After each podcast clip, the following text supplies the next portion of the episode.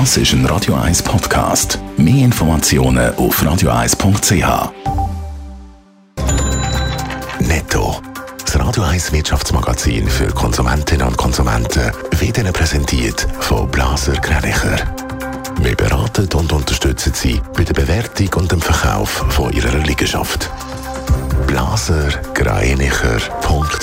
Adrian Sutter. Das Migros plant langfristig bis zu 100 neue Läden. Der Fokus werde vermehrt auf kleine Läden gelegt, die aber näher bei den Kunden sind, hat der Migros-Chef Fabrice Zumbrunn im Tag-Interview gesagt.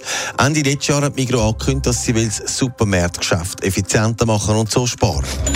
Der Schmuck- und Uhrenkonzern Richemont hat im letzten Quartal vom Jahr mehr Umsatz gemacht. Von Oktober bis Dezember ist der Umsatz gemäß Mitteilung um 8% auf 5,4 Milliarden gestiegen. Gut gelaufen sind das Geschäft in den USA, Europa und Japan. Swissmedic hat das Neuburger PCR-Testlabor schliessen lassen. Dort sind während dem Höhepunkt der Pandemie täglich bis zu 1000 Tests gemacht worden, allerdings auf Kosten der Qualität. Die Missstände sind so gross gewesen, dass man darum das Labor zugemacht hat, so Swissmedic.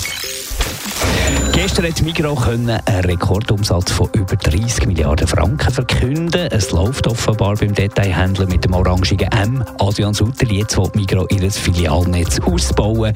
Wie soll das passieren? Ja, Ende Jahr hat der Migros-Chef Fabrice Zumbrunn schon angekündigt, dass man über die Bücher, die Läden und Einkaufszentren müssen effizienter werden Dann können wir auch sparen. Jetzt ist klar, man will wegen der grossen Geschäfte hin zu lokaleren, kleinen Filialen, die näher sind bei den Kunden. Allerdings macht der Migros-Chef auch klar, dass man jetzt nicht die grossen Läden dicht macht oder ihnen mehr Gewicht schenkt. Auch sie sagen ein wichtiger Teil. Aber die Nähe zu den Kunden können wir eben generieren, auch mit kleineren Läden, wo der Weg für die Leute nicht so weit weg ist und sie ihre Sachen können posten die sie für den Alltag brauchen.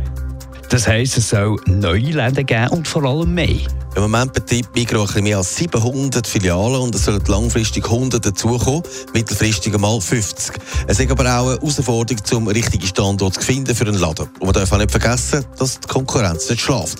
Tatsächlich ist es so, dass auch Coop schon länger auf dem Weg ist, weg zu den grossen hin zu den kleineren lokalen Geschäften. Und man hat gerade auch auf dem Land mit anderen Konkurrenzen zu kämpfen, zum Beispiel mit den Dorfläden, wo man sich halt kennt.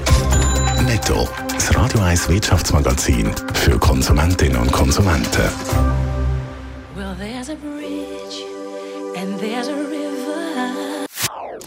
das ist ein Radio 1 Podcast. Mehr Informationen auf radio1.ch.